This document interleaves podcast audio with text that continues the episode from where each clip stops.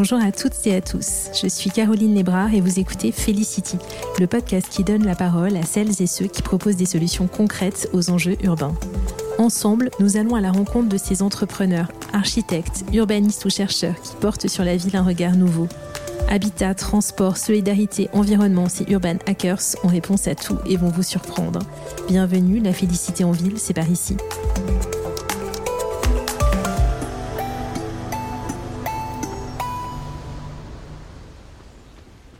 Non, il ne sera pas question dans cet épisode, malgré son titre, de la recherche d'un alter ego numérique, mais de jumeaux numériques urbains, ces représentations modélisées de la ville dont il est question aujourd'hui dans la plupart des collectivités. Alors j'ai demandé à Jean-François Lucas, sociologue, chercheur et consultant, dont le quotidien est d'aider les décideurs publics à appréhender leur choix de solutions numériques, de quoi il s'agissait. Quelles promesses ces outils peuvent-ils tenir? Quel ratio coût-bénéfice? Comment ces représentations des villes peuvent-elles inclure le citoyen? Quelles démarches les collectivités peuvent-elles mettre en place La quête des jumeaux numériques, c'est parti.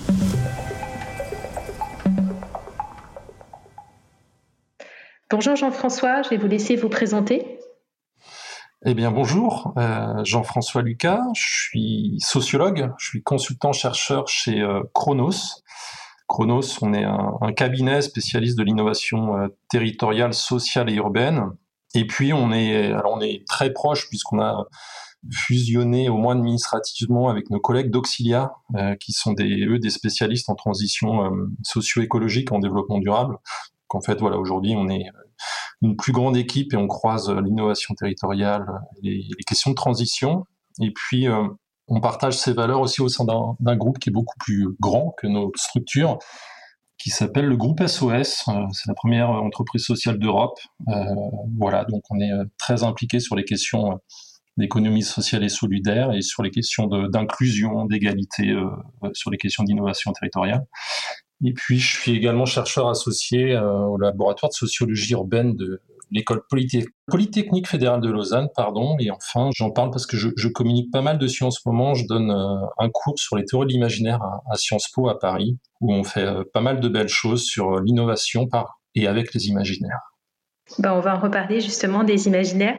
Mais avant ça, euh, l'objet de notre épisode d'aujourd'hui, c'était les jumeaux euh, numériques. Et j'aurais aimé euh, que vous nous indiquiez de quoi il s'agit quand on parle de jumeaux numériques. Et puis peut-être aussi préciser en introduction que votre euh, propos, c'est bien d'aider les décideurs publics à appréhender leur choix des solutions euh, numériques euh, et donc que je ne vous interroge pas aujourd'hui en tant qu'expert technique de ces solutions, mais bien sur le regard que vous posez sur ces solutions. C'est bien ça? C'est exactement ça. Effectivement, moi je suis pas un spécialiste technique, j'essaye de m'y intéresser du mieux que je peux mais euh, j'accompagne et on accompagne avec Chronos un, certain nombre euh, de collectivités, d'acteurs publics, de territoires, voire d'acteurs privés également, qui se posent aussi des questions sur leurs solutions pour collaborer. On reviendra sur cette question de la collaboration euh, au mieux justement avec ces acteurs publics. Et puis, bah, notre préoccupation, c'est simplement de d'aider ces acteurs, ces décideurs notamment, à, en fait, je dirais pas tomber sous le charme en deux minutes des solutions techniques qui sont leur, qui leur sont quotidiennement proposées, euh, qui sont des solutions techniques qui, euh, qui, ont beaucoup de qualité, on y reviendra aussi, euh, mais pour lesquelles voilà, on est aussi, je pense, dans une phase de développement, on a très peu encore de retour d'expérience, et donc bah, la question est de savoir simplement si c'est un outil qui correspond aux problématiques de ces territoires. on nous dit souvent que les jumeaux numériques, en fait, c'est une évidence qu'on ne pourra pas faire sans. Alors, pas déjà est-ce qu'on en est sûr? Et puis ensuite, euh, bah, il y a plusieurs modèles de jumeaux numériques. Donc est-ce qu'on est obligé de faire euh, avec, euh, voilà, je dirais un, package complet ou qu'avec certaines options? Alors ce que je dis est une aberration pour certains, comme je vous dis, parce qu'ils ne jurent que par cela. Voilà, nous notre rôle c'est simplement de dire à des acteurs quand ils sont face à des solutions qui coûtent plusieurs dizaines ou centaines de millions de, de simplement se poser les bonnes questions. Voilà. Alors, on l'a compris, on va démystifier ensemble les jumeaux numériques. Est-ce que euh, vous pouvez expliquer pour euh, les auditeurs qui ne savent pas ce qu'est un jumeau numérique, euh, de quoi il s'agit? Alors, un, jumeau numérique, on, pourrait se dire au, premier abord que c'est une modélisation en 3D d'une ville ou d'un territoire. D'ailleurs, j'ai déjà un biais, je parle de ville et de territoire parce que c'est mon angle, euh, mais en fait, je vais y revenir, c'est pas du tout euh, le seul objet des jumeaux numériques. Euh, donc c'est plutôt de se dire que c'est une modélisation 3D. Un, jumeau numérique, c'est pas simplement ça, c'est bien plus que cela, et en fait, c'est un, triptyque. c'est un triptyque entre d'un côté un modèle physique, on va dire une voiture par exemple, des données et puis le modèle numérique. C'est-à-dire qu'on va pas simplement faire une maquette en trois dimensions d'une voiture, euh, mais en fait on va euh, générer un modèle numérique ou plusieurs modèles numériques euh, à partir vraiment des données qui sont générées sur le modèle physique. Alors ça veut dire quoi? Si on prend la ville, ça veut dire simplement qu'on va pas faire une abstraction des données de la ville, par exemple, à partir du cadastre et en faire une maquette numérique. C'est-à-dire qu'on va avoir des capteurs qui sont disséminés dans toute la ville. Et puis, en fait, ce sont ces capteurs qui vont générer de la donnée et c'est grâce à cette donnée qu'on va produire un modèle numérique. J'insiste bien euh, sur la question de la multiplicité des, des modèles possibles, euh, puisque la trois dimensions, euh, on en reparlera sans doute, n'est pas l'unique moyen de, voilà, de, de, visualiser un jumeau numérique. Donc voilà, un, un, un jumeau numérique, en fait, c'est vraiment ou un double hein, numérique ou un digital twin en, anglais.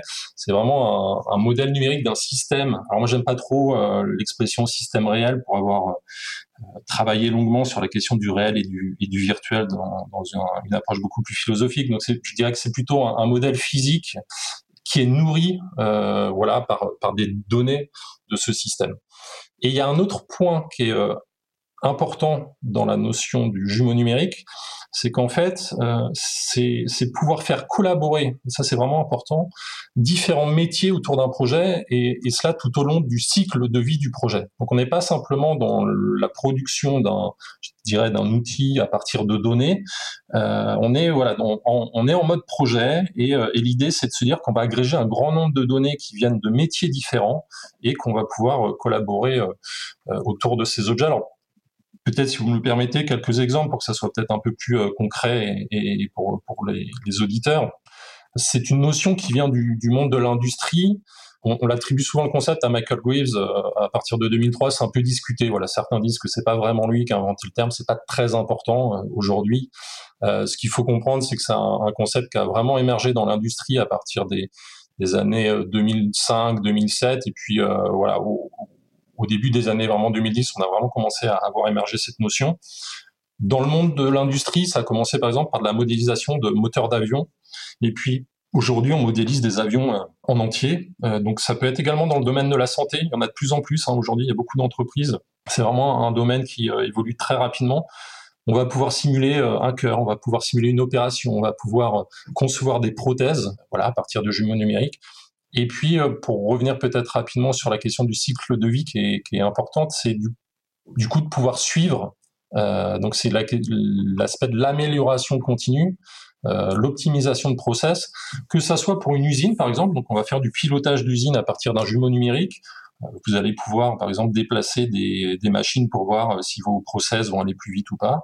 Euh, ça peut être en agriculture aussi. On voit de plus en plus de choses émerger en agriculture pour gérer les sols, pour euh, piloter des, des, machines également, pour la prédiction aussi de météo. Voilà, donc on va agréger des données euh, dans de nombreux, euh, dans de nombreux champs. Et puis sur la ville, ce qui nous intéresse peut-être un peu plus aujourd'hui, on va pouvoir prédire des pics de pollution, des inondations, des incendies, faire de la prédiction également au niveau du trafic. Euh, voilà. Ok, alors quelle différence, puisqu'on est sur cette notion de, de, pilotage, si je comprends bien, de la ville, quelle différence avec euh, deux autres notions que sont le BIM et l'hyperviseur, dont on entend également euh, beaucoup parler? Alors, juste pour revenir, peut-être, on est effectivement sur la question du pilotage euh, et on est vraiment sur. Euh, on peut différencier plusieurs aspects. Il y a vraiment le pilotage en temps réel. Il y a vraiment la question de l'anticipation qui peut être liée aussi au pilotage, mais pas forcément en temps réel. On va vraiment pouvoir anticiper des mutations liées aux mobilités, à la densité. Donc, on va vraiment pouvoir, je veux dire, se projeter et simuler des scénarios. Donc, ça, c'est aussi euh, important pour euh, tout ce pilotage à, à, différentes échelles de temps, je dirais. Alors, pour répondre plus précisément à votre question, moi, je vais être totalement honnête, hein, c'est un peu compliqué parfois de se repérer aujourd'hui parce qu'on a, euh, faut pas se mentir, il y a, beaucoup de marketing hein, qui est fait autour de ces solutions. Euh, il est un peu compliqué quand on rentre pas spécifiquement dans la technique. Et encore, j'ai vu passer, euh, j'ai suivi quelques débats autour d'aspects plus techniques, mais Aujourd'hui, on a un peu voilà une confusion des termes entre euh, entre l'hyperviseur, entre le jumeau numérique et parfois même, alors pas le BIM parce que c'est un petit peu différent. Mais bon, on, peut quand même essayer de distinguer ces solutions. Donc, je, vous l'ai dit et je le répète pour que ça soit peut-être plus clair, le, jumeau numérique, on est vraiment sur un modèle numérique d'un système réel ou physique qui est nourri par des données qui sont issues de ce même système. L'hyperviseur, c'est un petit peu différent. En fait, la notion d'hyperviseur, elle vient vraiment de l'informatique. À l'origine, en fait, on, crée des hyperviseurs pour agréger différents systèmes d'exploitation. Donc, en fait, c'est euh, ce qu'on appelle en langage un peu plus technique une plateforme de virtualisation. Ça veut dire quoi? Ça veut dire qu'en fait, on va euh, travailler sur une même machine quand avant on devait travailler sur différentes machines, pour le dire rapidement.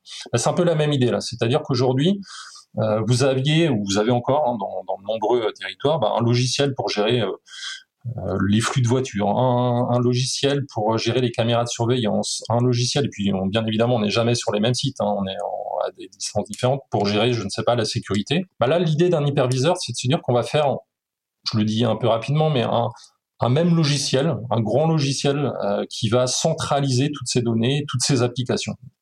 Et là, Peut-être la différence avec le jumeau numérique, c'est qu'en fait, euh, dans l'hyperviseur, on n'a pas forcément euh, la volonté de générer différents types de visualisation. Donc alors on a souvent de plus en plus, et c'est pour ça que si vous voulez, ça devient un peu compliqué, c'est que maintenant on a des hyperviseurs qui en fait vous permettent de modéliser en trois dimensions certaines données.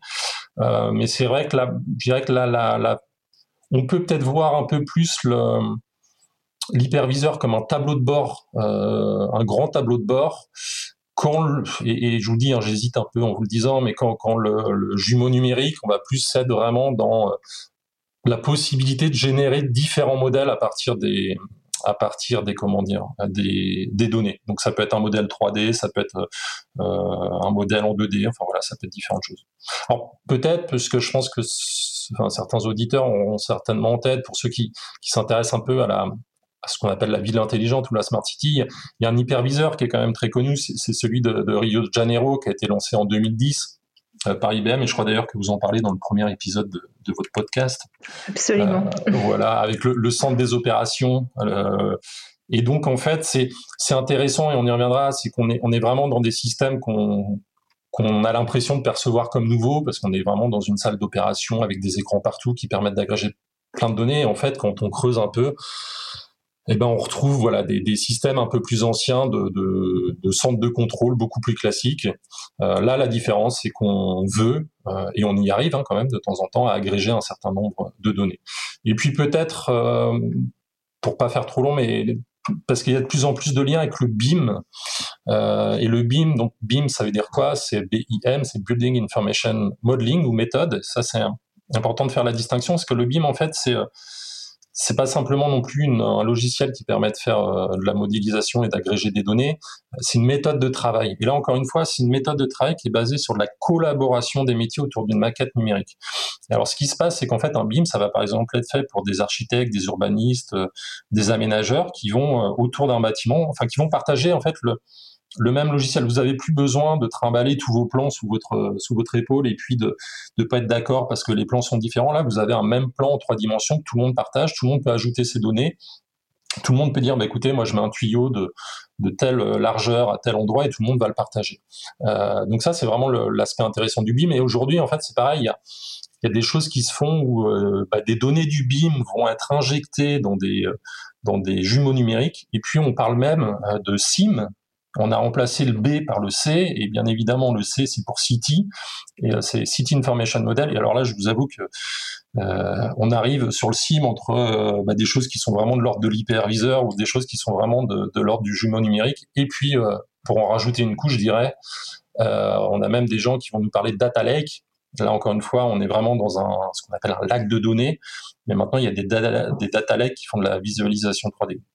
Bon, j'espère que vous m'avez suivi. Moi, j'ai un peu de mal à suivre des fois. Il euh, faut comprendre qu'il y, a, chacun joue un peu sa carte aussi. Il essaye de se distinguer avec des solutions qui se ressemblent de plus en plus. Et je pense que s'il y a une chose à retenir, c'est ça. C'est qu'en fait, on, on arrive euh, vers des solutions qui vont se ressembler de plus en plus parce qu'on va, et, c'est l'enjeu de ces solutions, on va essayer de croiser un maximum de données. Euh, et on va surtout, et c'est un des enjeux de demain, c'est un des enjeux des jumeaux numériques eux-mêmes, on va essayer de faire de l'interopérabilité entre, entre les jumeaux euh, numériques, entre les solutions. Alors il existe déjà, des choses, hein. il y a des projets en open source chez, chez Google par exemple, il y a un langage ouvert chez, chez Microsoft qui s'appelle le DTDL.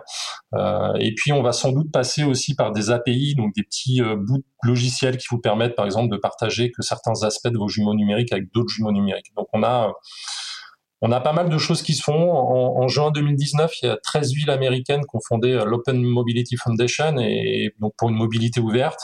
Et là aussi, ils veulent croiser des infrastructures. Donc on est vraiment dans cette étape euh, de, de, volonté, de prise de conscience des différents acteurs qu'il va falloir aussi croiser euh, les différents jumeaux numériques entre eux. Ok, donc euh, demain, ce sera l'étape de l'interopérabilité entre les jumeaux numériques. quel est le, stade de maturité aujourd'hui de ces jumeaux numériques? Je comprends qu'il y a beaucoup de concepts qui sont assez proches. Ça donne l'impression que les solutions sont quand même en train de se chercher ou d'évoluer, en tout cas à minima. Quelle est votre vision de ça?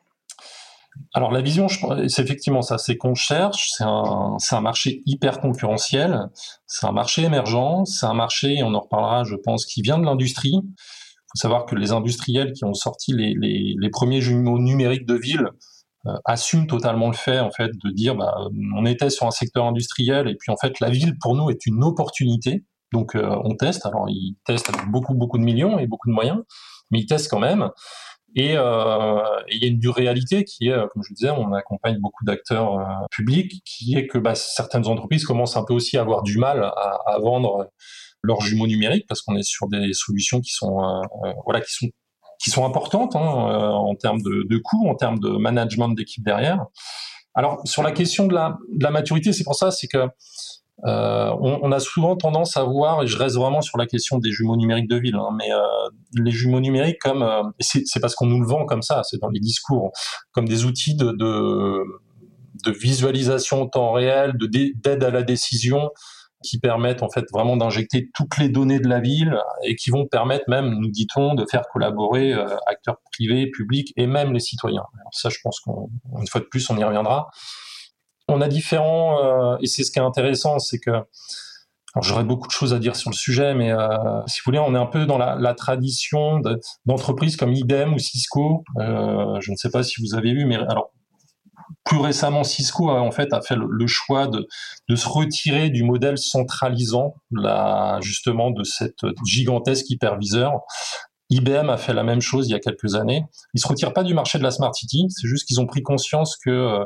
c'était extrêmement compliqué en fait euh, pour des acteurs venant du numérique de se positionner vraiment comme des euh, bah, des acteurs qui allaient centraliser toutes ces données puis qui allaient révolutionner les, les métiers.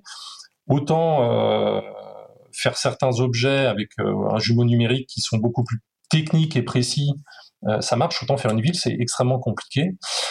Et donc, ce que je veux dire, parce qu'on on va développer ce point-là juste après, mais c'est que euh, je qu'il y a, a, peut-être certains jumeaux numériques qui vont proposer que certaines briques. Et donc, on va avoir différents degrés de maturité avec, par exemple, des, jumeaux numériques qui vont simplement proposer du développement de, de design de services euh, pour des équipes en interne, des équipes même du, du secteur euh, public et qui vont pas forcément, je dirais, proposer le, panel complet d'options. Voilà. Alors après, pour revenir sur ce que vous disiez sur l'interopérabilité également, euh, je pense qu'on n'y est quand même pas du tout. Euh, le nerf de la guerre, c'est la data. Hein. Un jumeau numérique, ça existe parce qu'on partage de la donnée. Et quand vous avez une très grande entreprise, euh, pour pas la citer, qui est dans une ville que je vais pas citer non plus, qui développe son hyperviseur, et que c'est par exemple une autre entreprise qui gère les parkings dans cette même ville, c'est pas demain que l'entreprise qui va euh, qui gère les parkings va partager euh, ses données de parking à l'entreprise qui gère l'hyperviseur. Et donc là, on est vraiment sur des questions de gouvernance de données euh, qui sont pas que liées aux questions de jumeaux numériques, mais qui rejoignent beaucoup voilà tout un, un, aspect plus général de gouvernance de la donnée. Et là, honnêtement, je pense qu'on a encore un peu de chemin à faire sur cette question de maturité des, des jumeaux numériques et peut-être que c'est dans le futur ce qui, empêchera certains jumeaux numériques de se développer, puisque s'ils n'ont pas de données, bah, il n'y a pas vraiment de sens à ce qui est de jumeaux numériques en fait. Alors on est au cœur là de la question des bénéfices d'une solution de ce type-là, des solutions jumeaux numériques qui, sont très, très onéreuses pour les villes. quelle analyse vous faites du ratio coût-bénéfice de ces solutions?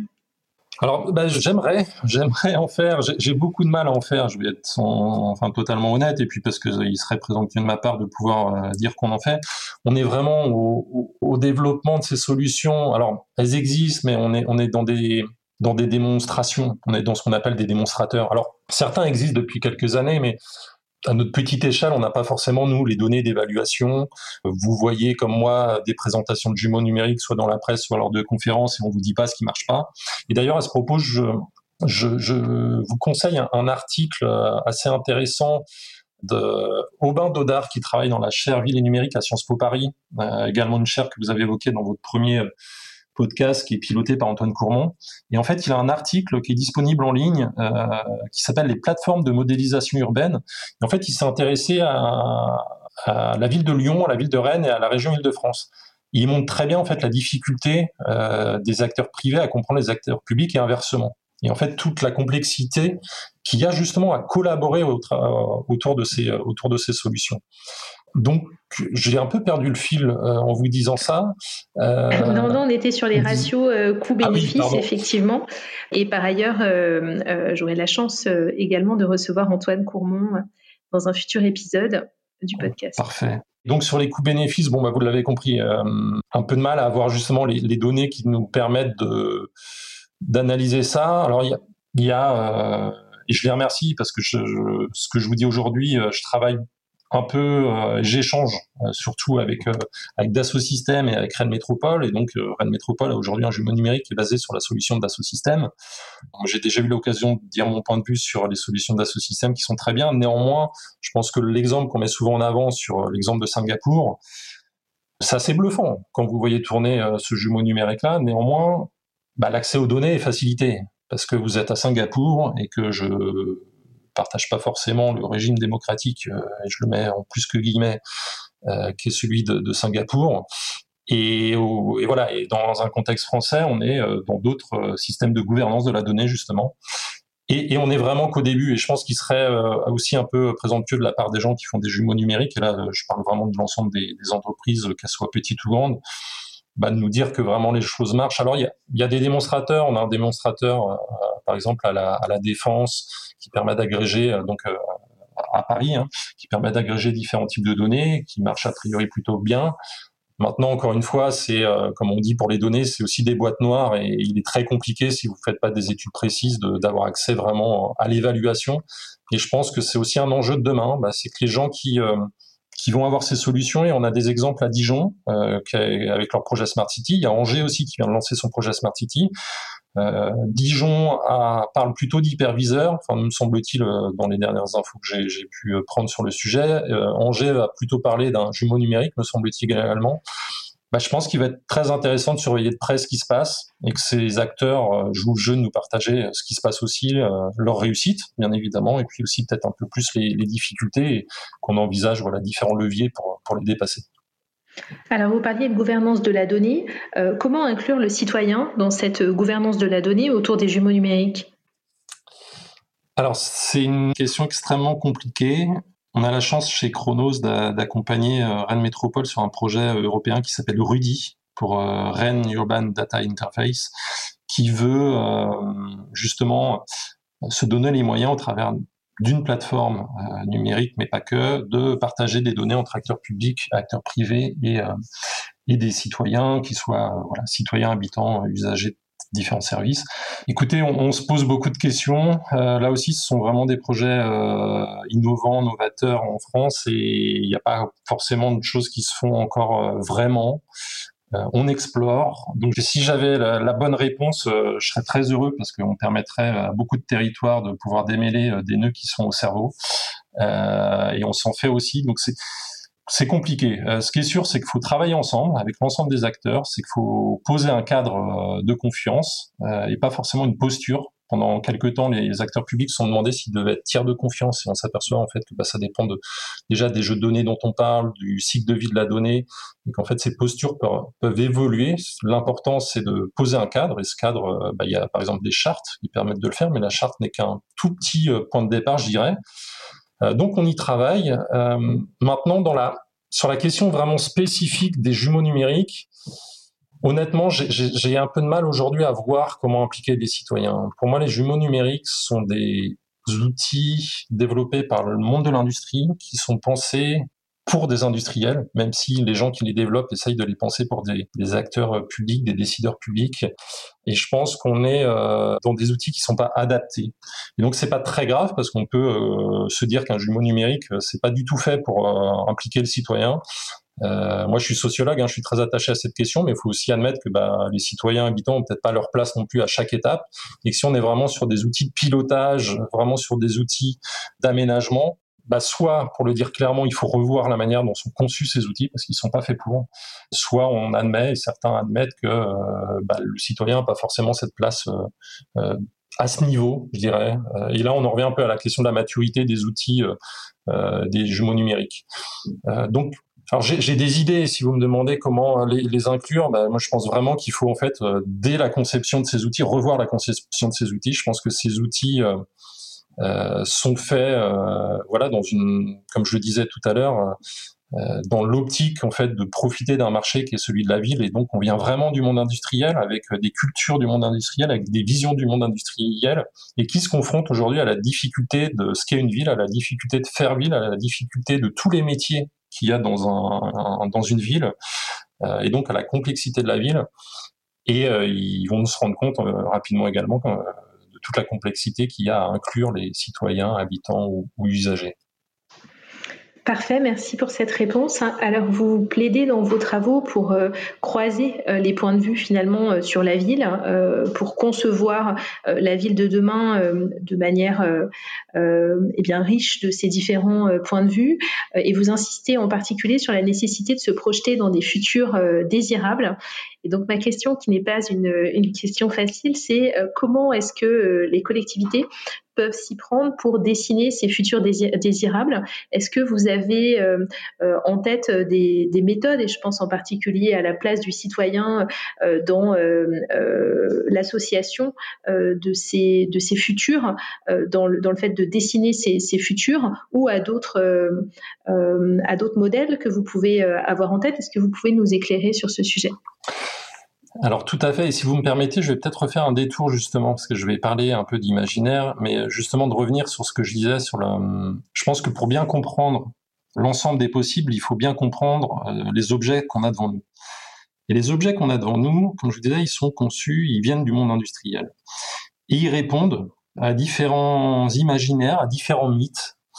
Et, et c'est important parce qu'en fait, les, les jumeaux numériques, et là je reprends une, euh, une expression de Georges Balandier, les, jumeaux numériques, c'est, ce sont, c'est un objet, ce sont plutôt des objets qui ont un techno-imaginaire, selon l'expression de Georges Balandier, qui sont extrêmement puissants. Ça veut dire quoi? Ça veut dire qu'en fait, ils, encapsulent en eux-mêmes euh, différents mythes fondateurs et qui sont pas simplement liés aux jumeaux numériques, qui sont bien plus anciens que ça. Alors, on pourrait faire l'anthropologie des sciences et des techniques et on verrait qu'en fait, euh, dès euh, les premiers outils, on a déjà des imaginaires autour de ces outils. Mais pour, le, pour remonter peut-être un peu moins loin et simplement à l'histoire de, du numérique et de l'informatique en général, en fait, on reproduit souvent les mêmes mythes. Et donc, les mythes des jumeaux numériques, c'est un peu les mêmes mythes qu'on avait au début du numérique, au début d'Internet, et donc autour des mythes du réseau, euh, notamment.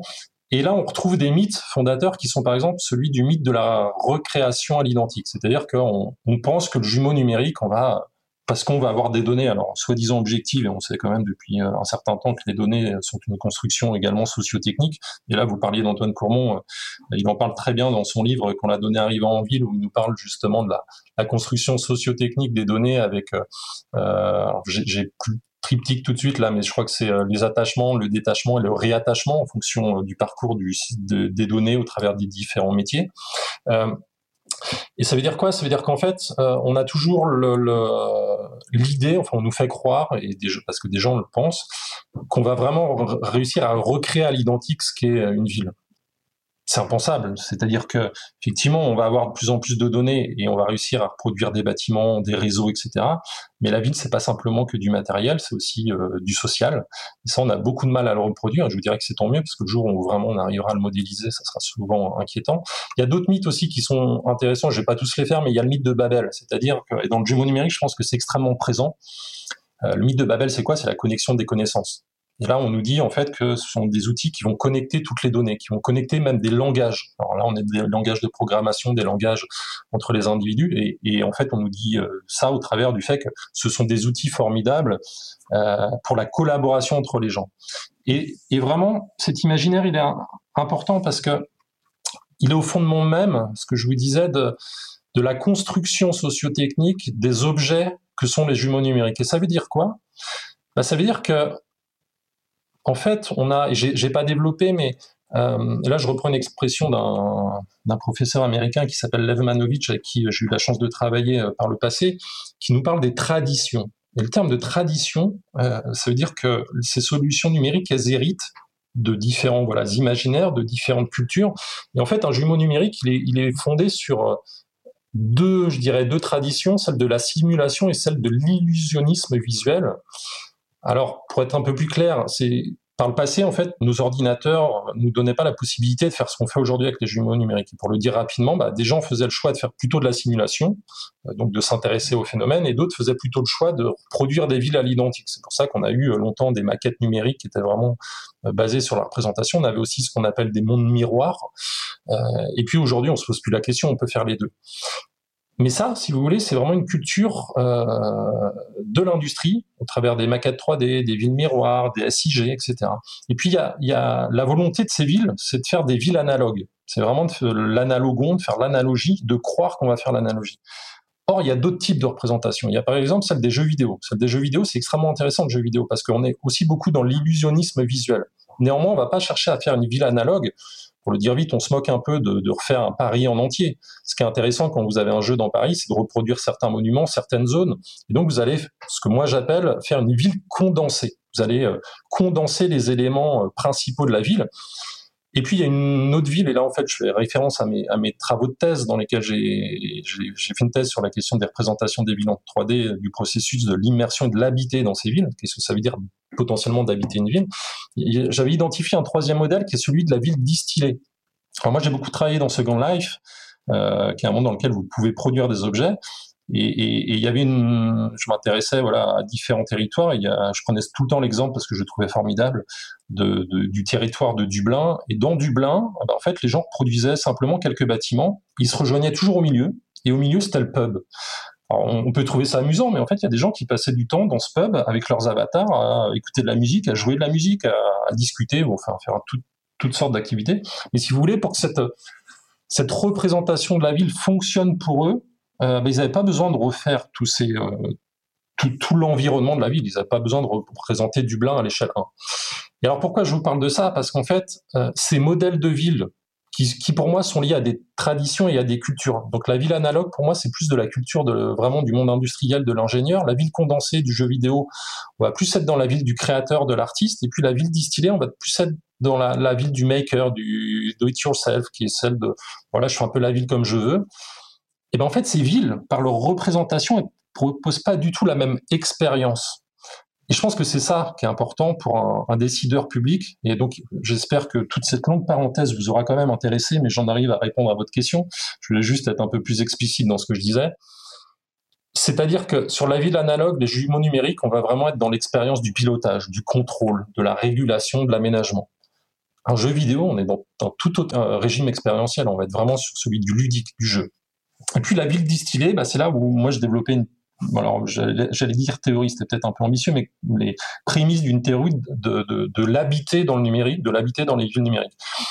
Alors pour le dire vite, euh, bah, je pense en fait que pour écrire ces futurs désirables, parce qu'on est aujourd'hui dans un moment où on est tous confrontés un peu à un avenir, un petit peu plus un petit peu plus incertain qu'il y a, un an et demi, je dirais, euh, dans lequel euh, de plus en plus de monde aspire, à, je dirais, à, d'autres qualités euh, au quotidien, que ce soit euh, sur des questions de relations sociales, de proximité avec des services, de mobilité, etc. ben En fait, je vous dirais que la recette n'est pas trop compliquée. Il faut simplement euh, avoir une politique plurielle de ces outils. Alors c'est Dominique Boulier euh, qui est euh, sociologue également du numérique, hein, euh, qui parle de pluralité justement des, politiques de la donnée, ce que développe également Antoine Courmont dans son livre. Je pense que là on est dans la même idée, c'est d'avoir une politique de pluralité des modèles de ville en 3D et dans laquelle le jumeau numérique n'est qu'une des solutions. Et un exemple peut-être pour pas que ce soit simplement des des propos en l'air. Euh, Rennes encore, je parle beaucoup de Rennes, mais parce qu'ils sont aussi euh, très, ils ont, ils ont été parmi les premiers à faire de l'open data, ils ont été parmi les premiers, si ce n'est les premiers à faire un jumeau numérique. Et puis ils ont été les premiers. Moi, j'ai eu la chance de travailler euh, à la, à la, ville de Rennes il y a quelques années. Et quand je suis arrivé à la ville de Rennes, en même temps qu'ils avaient leur maquette de ville numérique, ils testaient des choses dans Second Life ils testaient euh, pour voir ce que ça donnait. Et donc, ils ont développé un opéra de Rennes. Et puis, il s'est passé de nombreuses choses. Il s'est passé des, opéras dans Rennes euh, qui étaient rediffusés, euh, dans, pardon, dans Second Live dans Rennes, qui étaient rediffusés en direct sur une place à Rennes. On a fait également des concerts au transmusical.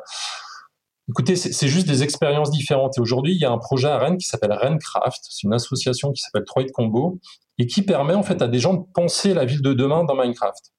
Alors là, je reste sur les solutions euh, en 3D euh, pour imaginer les futurs euh, désirables. Il y, a, plein de méthodes, il y a plein de techniques. Moi, je travaille beaucoup sur les imaginaires. On peut travailler sur les, récits beaucoup. Mais pour rester sur ces villes en 3D, et, pour répondre à une précédente question qui était la place du citoyen, eh ben, je pense que cette place du citoyen, il faut la penser dans la pluralité, parce qu'on est euh, euh, extrêmement différent euh, d'un citoyen à un autre dans ce qu'on veut, d'un usager à un autre, d'un habitant à l'autre. Donc déjà, il faut penser la pluralité de ces postures, et puis après, il faut penser la pluralité, je dirais, des modes d'engagement de ces postures dans différents, différents solutions 3D. Ok. Est-ce que vous avez des livres à nous conseiller? Alors en termes de livres, ben ouais, j'ai eu l'occasion d'en citer quelques-uns. Alors les gens que j'ai cités, je pense qu'il y a le livre de Dominique Boulier sur la sociologie du numérique en deuxième édition, qui est vraiment un manuel extrêmement intéressant et pertinent pour tous les gens qui se posent des questions sur le numérique, la sociologie, l'approche sociotechnique. C'est vraiment un manuel que vous pouvez euh, picorer. Euh, voilà, vous n'êtes pas obligé de tout lire d'une traite. J'ai parlé du livre d'Antoine Courmont, qui est, vraiment un, très bon livre euh, sur la question de l'open data et de la gouvernance urbaine. Donc on en a, on en a parlé. Hein. Je, ne peux que conseiller le, livre d'Antoine. Il y a un livre aussi qui me paraît extrêmement pertinent sur la question de l'urbanisme et du numérique. C'est celui de de Nicolas Douai et je crois que c'est l'urbanisme au temps du numérique. Je, m'excuse, je n'ai plus, euh, je n'ai plus. c'est pas grave, je chercherai ça et je le mettrai en référence de l'épisode dans les notes du podcast. puis un dernier livre, c'est euh, qui date peut-être un peu, mais enfin d'ailleurs il y en a plusieurs. C'est ceux d'Antoine Picon sur la smart city qui euh, font aussi le lien. intéressant avec la question des, des imaginaires et alors sans, sans, les décrire de la même manière que je peux le faire des mythes mais qui parlent aussi des imaginaires et puis, si vous le souhaitez, je vais me faire un peu un, coup d'auto-promo. J'ai écrit un, article sur les sur l'imaginaire et des smart cities. Je n'ai même plus le titre de mon article il y a quelques il y a deux ans euh, pour une fabrique des imaginaires de la, smart city. Voilà, qui est en accès libre euh, sur mon site. Mais je mettrai la référence euh, de votre site évidemment. Alors la question rituelle pour finir, la félicité en ville, c'est quoi pour vous Jean-François? Je pense que non, je pense que parce que là je refais un peu le fil de, tout ce qu'on s'est dit. Il y a beaucoup, il y aurait beaucoup de choses à dire. Je pense qu'on est vraiment sur cette question. Moi, je travaille sur la question de l'habiter euh, depuis des années, qui euh, c'est quelque chose qui est vraiment euh, le, fil rouge de nombreux de mes travaux, même si c'est pas l'habiter directement, mais au travers de l'habiter, je travaille sur les questions de prise qu'on a, sur les questions de traces qu'on laisse dans la ville, sur les questions d'ancrage qu'on se crée, les ancrages spatiaux, les ancrages psychologiques, les, les psychiques, les ancrages temporels. Et tout ça, en fait, c'est la question de l'appropriation. Et je pense que c'est tout ce qu'on voit aujourd'hui avec la question de l'urbanisme temporaire, avec la question même des proximités, des socialités. Enfin voilà, là, c'est plein de grands termes lancés un peu comme ça. Mais je pense qu'il y a une vraie question d'appropriation, que ça soit, on parlait de gouvernance, que ça soit justement des données et des outils. Il faut qu'on aille vers l'ouverture des données, vers l'ouverture des algorithmes, vers l'ouverture de ces logiciels, pour qu'on ait prise sur ce monde qu'on est en train de construire, parce qu'on ne peut pas simplement chacun construire dans notre coin. Et, je pense qu'on y arrivera euh, si on nous donne les moyens. Et, l'appropriation, c'est vraiment quelque chose de réciproque, c'est-à-dire que je vais m'approprier euh, un outil, un objet, parce qu'on me donne les moyens de, de, de l'approprier également. Alors ça va pas marcher avec tout le monde et c'est pour ça qu'il faut penser vraiment une pluralité de solutions pour permettre à des gens de s'approprier des choses, de faire des choses, d'être en capacité de faire des choses. Et voilà, je pense que c'est vraiment la, la recette, euh, c'est qu'on qu'on arrête, je dirais, de nous faire croire que le numérique déjà va changer la donne, mais surtout que si on veut que ça change la donne, bah, qu'on nous donne les moyens euh, à chacun de pouvoir euh, nous-mêmes contribuer et, et à nous approprier ces outils-là. Merci infiniment Jean-François. Merci à vous. Merci d'avoir écouté Felicity. J'espère que l'épisode vous a plu, inspiré et surtout donné envie de créer une ville différente. Si c'est le cas, je compte sur vous pour le noter 5 étoiles et laisser un commentaire sur les plateformes d'écoute. Vous pouvez aussi partager l'épisode sur vos réseaux sociaux. Si vous avez des questions que vous aimeriez aborder avec moi ou mes invités, ou si vous avez envie de suggérer des personnes que vous aimeriez entendre sur ce podcast, contactez-moi sur LinkedIn ou envoyez-moi un email sur contact at felicitylab.fr. Merci et à bientôt.